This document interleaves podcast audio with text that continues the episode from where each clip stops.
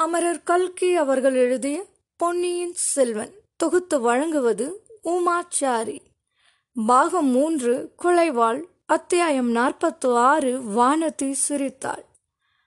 நந்தி மண்டபத்தில் அமர்ந்து இளவரசனும் குந்தவை தேவியும் பேசிக் கொண்டிருந்தபோது வானதி தூண் ஓரமாக நின்று கேட்டுக்கொண்டிருந்தபோது கால்வாயில் படகில் காத்து கொண்டிருந்த பூங்குழலிக்கும் சேந்தன் அமுதனுக்கும் முக்கியமான சம்பாஷணை நடந்து கொண்டு இருந்தது.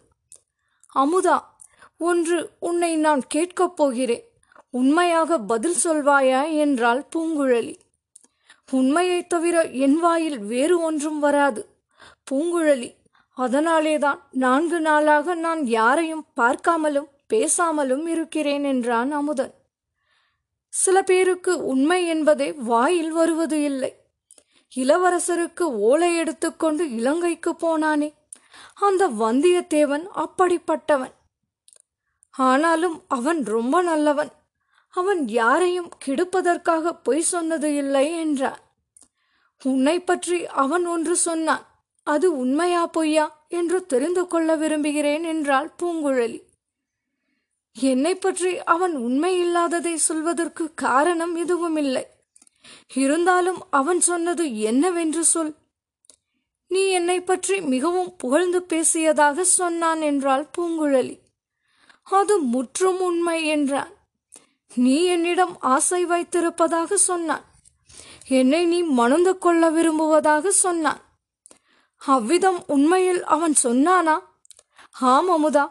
அவனுக்கு என் நன்றியை தெரிவிக்க வேண்டும். எதற்காக? நானே உன்னிடம் என் மனதை திறந்து தெரிவித்திருக்க மாட்டேன். அவ்வளவு தைரியம் எனக்கு வந்திராது. எனக்காக உன்னிடம் தூது சொன்னான் அல்லவா? அதற்காக அவனுக்கு நன்றி செலுத்த வேண்டும். அப்படியானால் அவன் சொன்னது உண்மைதானா என்றார். உண்மைதான் பூங்குழலி அதில் சந்தேகமில்லை என்றார். உனக்கு ஏன் என்னிடம் ஆசை உண்டாயிற்று அமுதா? என்று கேட்டார். அன்பு உண்டாவதற்கு காரணம் சொல்ல முடியுமா? யோசித்து பார்த்து சொல்லேன்.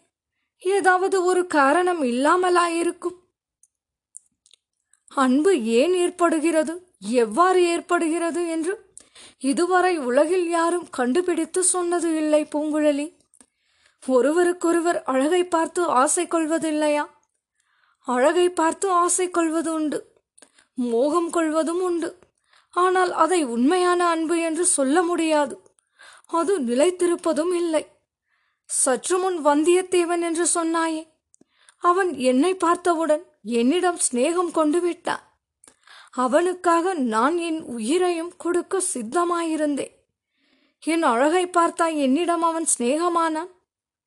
ஆனால் உன் சிநேகிதன் என் அழகை பற்றி ரொம்ப ரொம்ப வர்ணித்தான் இல்லையா? உன் அழகை பற்றி வர்ணித்தான். ஆனால் உன்னிடம் ஆசை கொள்ளவில்லை. பழுவூர் ராணியின் அழகை பற்றி நூறு பங்கு அதிகம் வர்ணித்தான். அவளிடம் அன்பு கொள்ளவில்லை. அதன் காரணம் எனக்கு தெரியும். அது என்ன?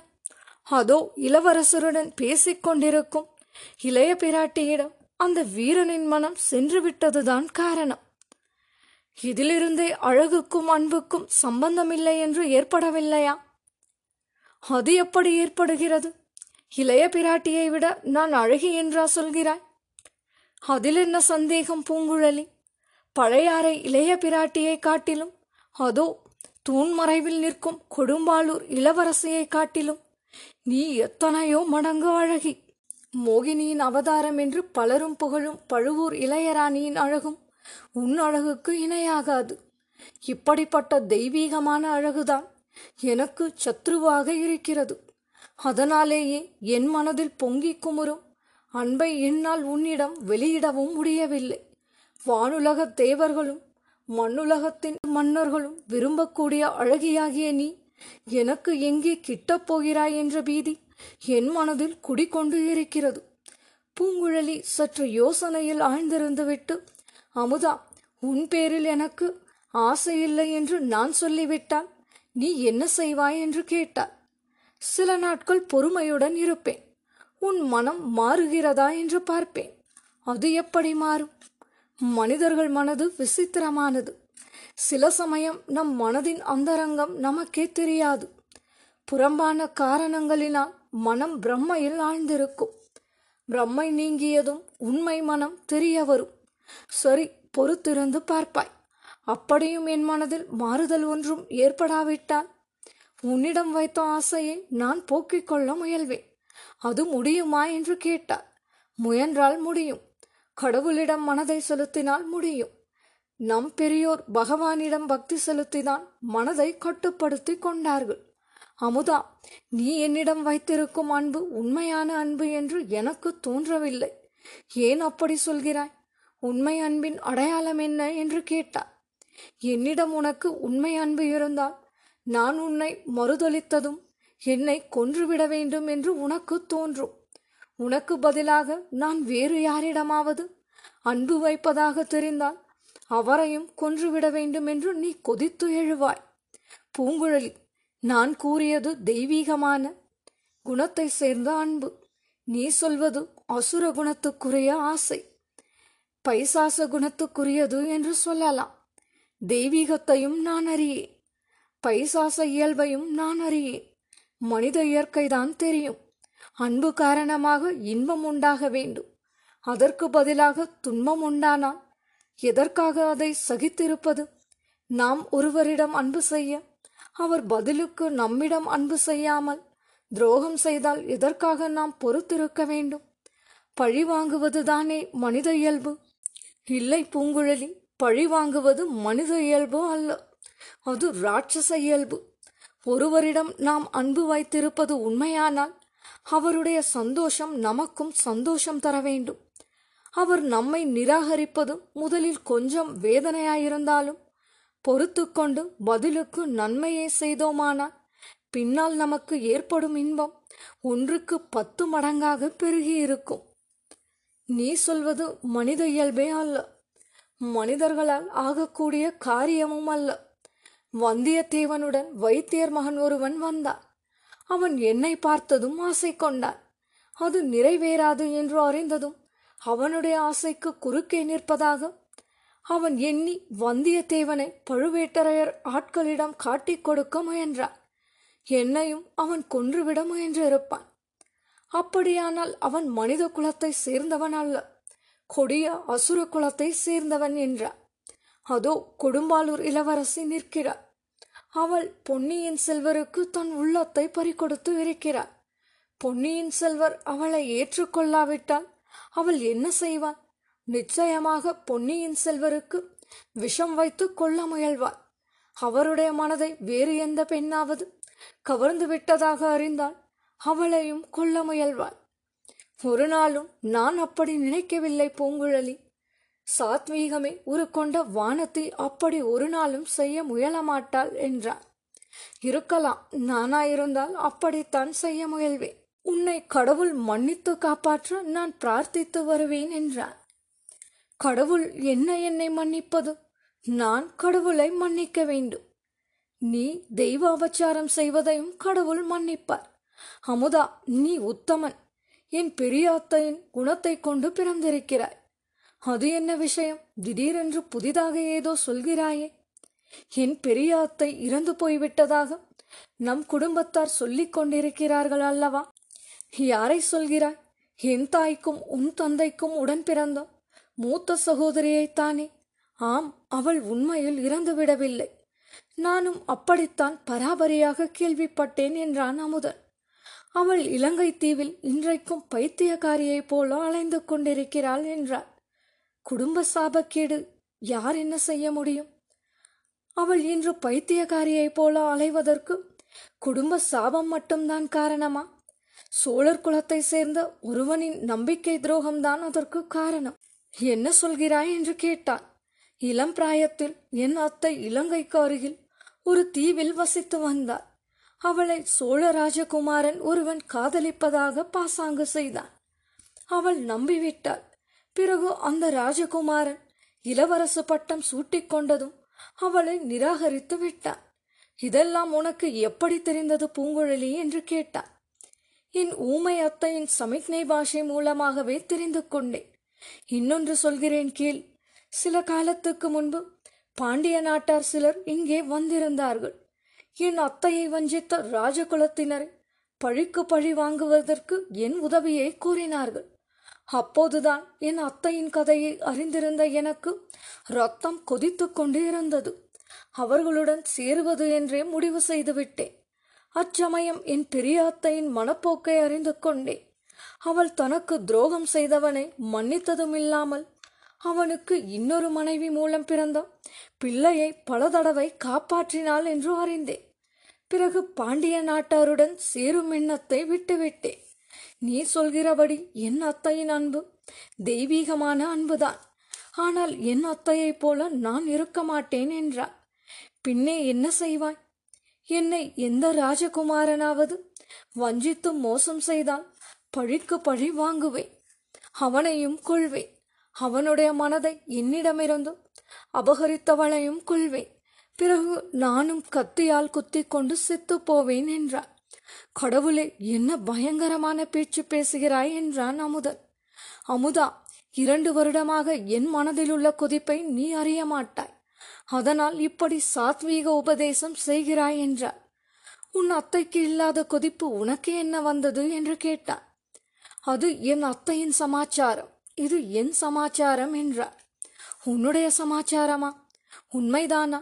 பூங்குழலி நிதானித்து சொல் என்றார் ஆம் அமுதா என் உடம்பிலிருந்து கொஞ்சம் இரத்தத்தையும் அந்த வானத்தையின் உடம்பிலிருந்து கொஞ்சம் இரத்தத்தையும் எடுத்து ஒப்பிட்டு பார்த்தால் ஏதாவது வித்தியாசம் இருக்குமா என்று கேட்டார் ஒரு வித்தியாசமும் இராது என்றார் அவள் எந்த விதத்திலாவது என்னை விட உயர்ந்தவளா? அறிவிலோ அழகிலோ ஆற்றலிலோ என்று கேட்டார் ஒன்றிலும் உன்னை விட உயர்ந்தவள் அல்ல. நீ அலைக்கடலில் வளர்ந்தவள். அவள் அரண்மனையில் வளர்ந்தவள். நீ காட்டு மிருகங்களை கையினால் அடித்துக் கொள்வாய். கடும் புயல் காற்றில் கடலில் ஓடம் செலுத்துவாய்.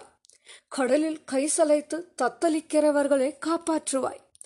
வானத்தையோ கடல் அலையைக் கண்டே பயப்படுவாள் வீட்டு பூனையைக் கண்டு பீதி கொண்டு அலறுவாள் ஏதாவது கெட்ட செய்தி கேட்டால் மூர்ச்சையடைந்து விழுவாள் என்றார்.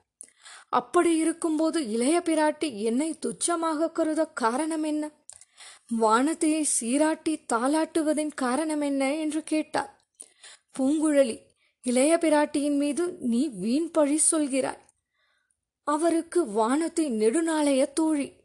உன்னை இப்போதுதான் இளைய பிராட்டிக்கு தெரியும். இளவரசரை கடலிலிருந்து காப்பாற்றி இங்கே கொண்டு வந்து சேர்த்ததற்காக உனக்கு எவ்வளவோ அவர் நன்றி செலுத்தவில்லையா? ஆம் அந்த அரண்மனை சீமாட்டியின் நன்றி இங்கே யாருக்கு வேண்டும்? அவளை வைத்துக் கொள்ளட்டும். அமுதா இளவரசரை படகில் ஏற்றிக்கொண்டு திரும்ப புத்த விகாரத்துக்கு போக வேண்டுமாயிருந்தால் நீ மட்டும் படகை செலுத்திக் கொண்டு போ. நான் வந்தால் ஒருவேளை வேண்டுமென்றே படகை கவிழ்த்தாலும் கவிழ்த்து விடுவேன் என்றார் ஒரு நாளும் நீ அப்படி செய்ய மாட்டாய். பூங்குழலி இளவரசர் என்ன குற்றம் செய்தார்? அவர் ஏறியுள்ள படகை நீ கவிழ்ப்பதற்கு என்றார் அமுதா எனக்கு பைத்தியம் பிடித்திருக்கிறது. என் சித்தம் என் சுவாதீனத்தில் இல்லை. என் அத்தைக்கு இவர் தந்தை செய்த துரோகத்தை நினைத்து படகை கவிழ்த்தாலும் கவிழ்த்து விடுவேன். நீயே படகை விட்டு கொண்டு போ என்றார் அப்படியே ஆகட்டும். நானே இளவரசரை கொண்டு போய் விட்டு விடுகிறேன். நீ என்ன செய்வாய்? நான் வானத்தையை பின்தொடர்ந்து சென்று அவள் தலையில் ஒரு கல்லை தூக்கி போடுவேன். இவ்விதம் கூறிக்கொண்டே பூங்குழலி குனிந்து கால்வாயின் கரையில் கிடந்த ஒரு கூழாங்கல்லை எடுத்தார் அச்சமயம் கால்வாயின் கரையிலிருந்து அடர்த்தியான தென்னந்தோப்புக்குள்ளிருந்து கம்பீரமான ராஜ ரிஷபம் ஒன்று வெளியேறி வந்தது. அதை பார்த்த பூங்குழலி தன் கோபத்தை அக்காலையின் மேல் காட்ட எண்ணி கூழாங்கல்லை அதன் பேரில் விட்டெறிந்தார் அந்த கூழாங்கல் ரிஷபராஜனின் மண்டை மீது விழுந்தது. காலை ஒரு தடவை உடம்பை சிலிர்த்து கொண்டது. கல் வந்த திசையை உற்று பார்த்தது. ஐயோ பூங்குழலி இது என்ன காரியம்? மாட்டின் மீது கல்லை விட்டெறியலாமா? என்றான் அமுதன் எரிந்தால் என்ன? வாயில்லாத ஜீவனாயிற்றே அதற்கு தன்னை பாதுகாத்துக் கொள்ளவும் தெரியாதே என்றான். என் குலத்தில் வாயில்லாத ஊமை பெண் ஒருத்து இருந்தாள். அவளுடைய மனதை புண்படுத்தியவர்களை என்ன செய்வது? அவள் தன்னைத்தானே பாதுகாத்துக் கொள்ள முடியாமையால்தானே அவளை அரசகுமாரன் ஒருவன் வஞ்சித்து அவளுடைய வாழ்க்கையை பாழாக்கினான். உன் அத்தைக்கு யாரோ செய்த அநீதிக்கு இந்த மாடு என்ன செய்யும்? இந்த மாடு அப்படியொன்றும் நிராதரவான பிராணி அல்ல. இதற்கு கூறிய கொம்புகள் இருக்கின்றன. தன்னை தாக்க வருபவர்களை இது முட்டி தள்ளலாம்.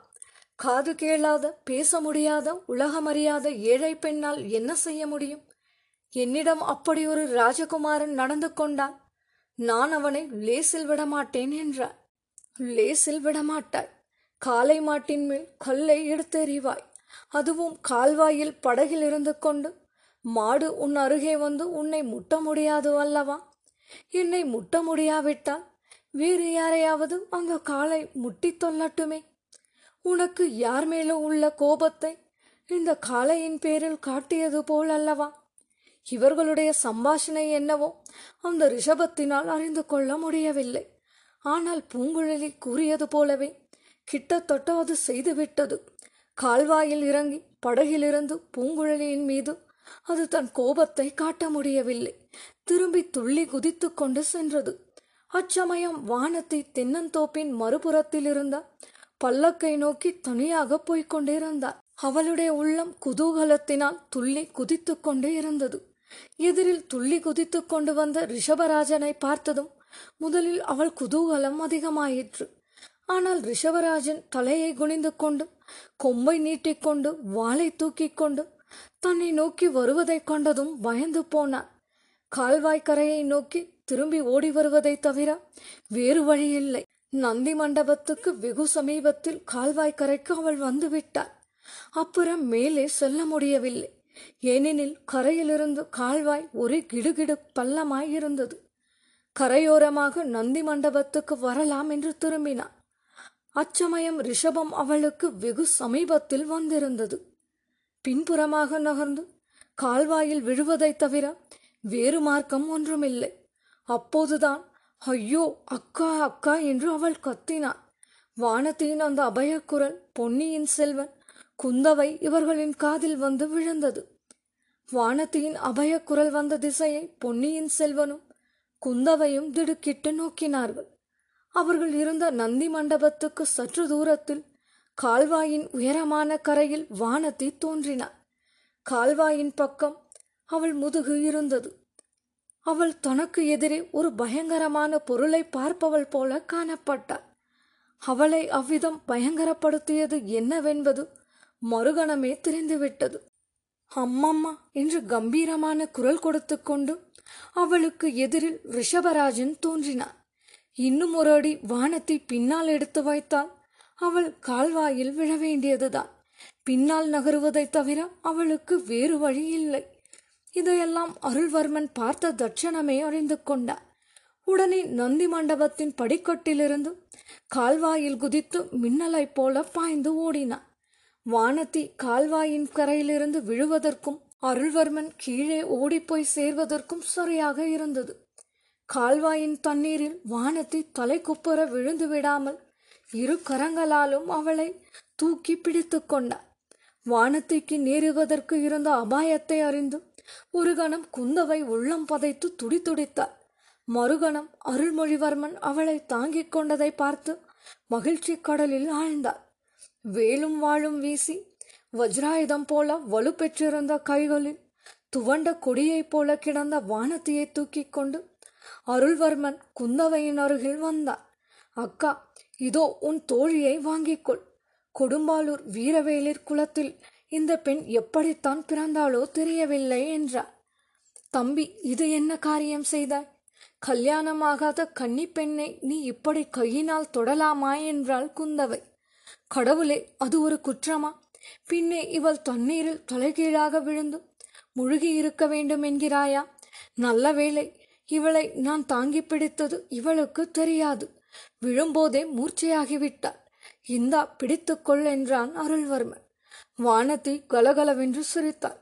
சிரித்துக்கொண்டே அவன் கரங்களிலிருந்து தன்னை விடுவித்துக் கொண்டு கரையில் குதித்தாள். அடி கள்ளி நீ நல்ல நினைவோடுதான் இருந்தாயா என்றாள் குந்தவை. கண்ணை மூடிக்கொண்டு மூர்ச்சையடைந்தது போல ஏன் பாசாங்கு செய்தாள் என்று கேள் அக்கா என்றான் பொன்னியின் செல்வன். நான் ஒன்றும் பாசாங்கு செய்யவில்லை. அக்கா இவர் என்னை தொட்டதும் எனக்கு கூச்சமாய் போய்விட்டது. வெட்கம் தாங்காமல் கண்களை மூடிக்கொண்டேன். அது எனக்கு எப்படி தெரியும்? மூர்ச்சை போட்டு விழுவது உன் தோழிக்கு வழக்கமாயாயிற்றே என்று பார்த்தேன். இனிமேல் நான் மூர்ச்சை போட்டு விழமாட்டேன். அப்படி விழுந்தாலும் இவர் இருக்கும் இடத்தில் விழமாட்டேன். அக்கா இன்று இவருக்கு நான் செய்த உதவியை மட்டும் இவர் என்றைக்கும் மறவாமல் இருக்கட்டும் என்றாள் வானதி. என்ன? இவள் எனக்கு உதவி செய்தாளா? அழகாயிருக்கிறதே என்றான் அருள்வர்மன். குந்தவையும் சிறிது திகைப்புடன் வானத்தையை நோக்கி என்னடி சொல்கிறாய்? என் தம்பி உனக்கு செய்த உதவியை இன்றும் மறக்க மாட்டேன் என்று சொல்கிறாயா? என்றார் இல்லவே இல்லை. அக்கா நான் தான் உங்கள் தம்பிக்கு பெரிய உதவி செய்தேன்.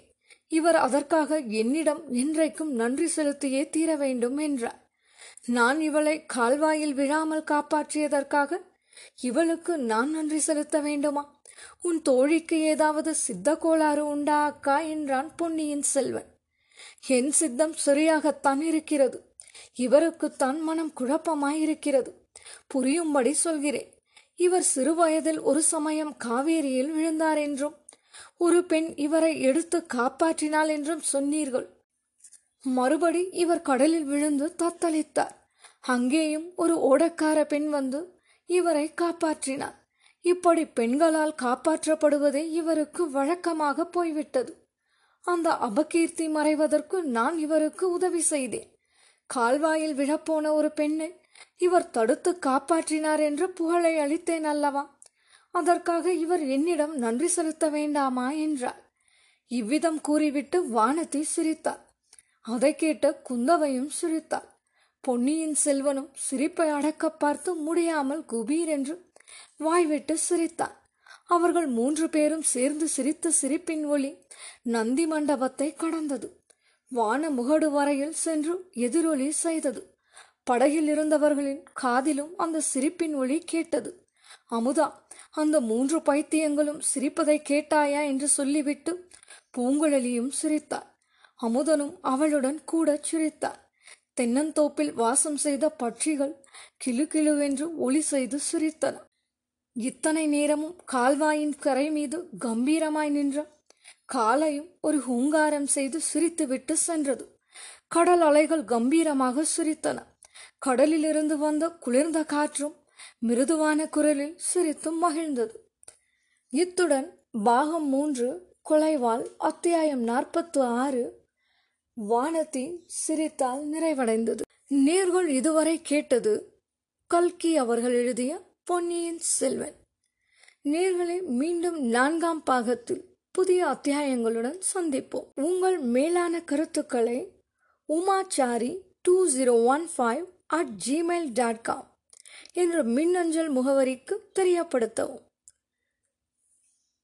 குரல் வண்ணம் உமாச்சாரி. நன்றி.